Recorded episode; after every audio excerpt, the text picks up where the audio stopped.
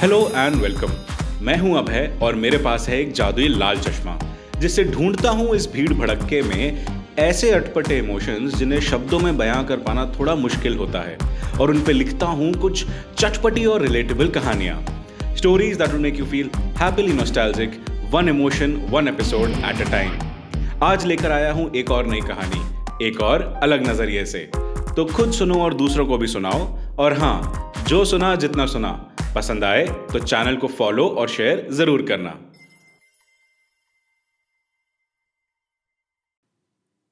जुलाई की धूप चढ़ती शाम पर मानसून के बादल छाने लगे थे।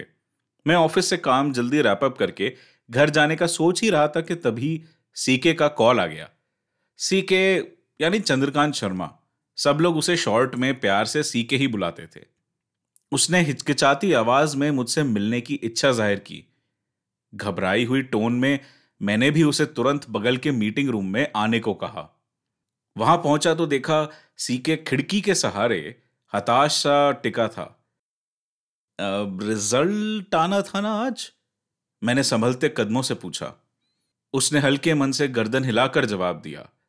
अब हो गया क्लियर। ये सुनते ही मैं खुशी से ऐसे झूम उठा जैसे एयरफोर्स में उसका नहीं, मेरा सिलेक्शन हो गया हो। उल्लास और गर्व भरी बाहें लिए मैं उसे गले लगाने आगे बढ़ा कि तभी हारी हुई आवाज़ में, लेकिन एक एक अटल जिद्दी मन से उसने मौन तोड़ा। पर भैया, मैं ज्वाइन नहीं करूँगा। फ्लाइंग ब्रांच मिलने जितने पॉइंट्स तो आए नहीं तो ज़मीन पर रहकर क्या ही करना है? ये शब्द किसी कट टू कट फ्लैशबैक की तरह मेरे कानों में गूंजने लगे। जितनी जल्दी मैं उसकी खुशी में शामिल हुआ था उतनी ही जल्दी उसकी आवाज़ में हार को समझ गया था।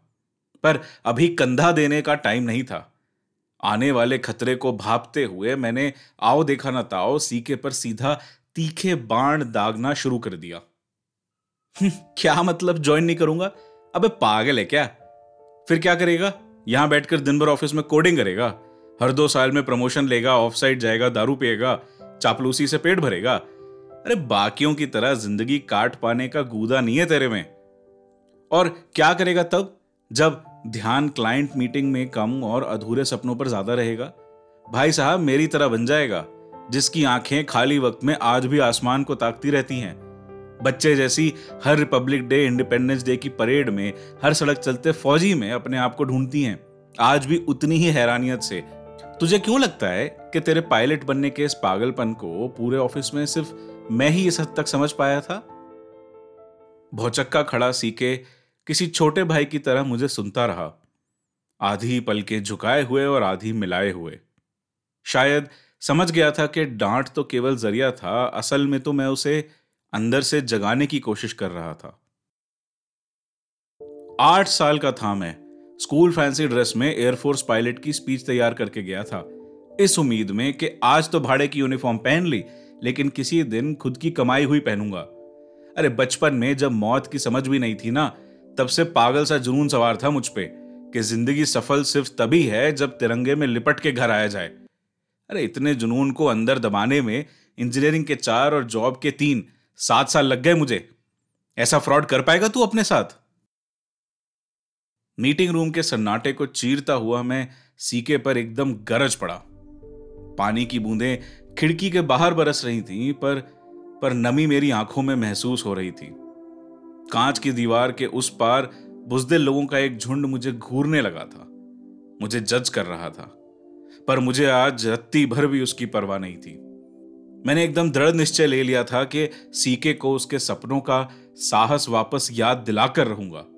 मेरी सालों पुरानी जिद, वही गलती उसे दोहराने नहीं दूँगा। आज सपनों को फिर से सिर्फ़ एक फैंसी ड्रेस नहीं रहने दूँगा। अगर आपको ये कहानी पसंद आई तो मेरी बाकी कहानियाँ भी ज़रूर सुनना, दोस्तों और फैमिली के साथ आगे शेयर करना, और हाँ यहाँ तक आ गए हो तो चैनल को फॉलो किए बिना मत जाना। कहानी पर कोई फीडबैक हो तो मुझे मैसेज करना मेरे Instagram handle Maheshwari under underscore Abhay 91 पर, जिसका लिंक और नाम दोनों ही मैंने डिस्क्रिप्शन में भी दे रखा है। मैं हूँ अभय और अब आपसे मिलूँगा लाल चश्मा हिंदी स्टोरीज के अगले एपिसोड में। तब तक के लिए take care and enjoy your life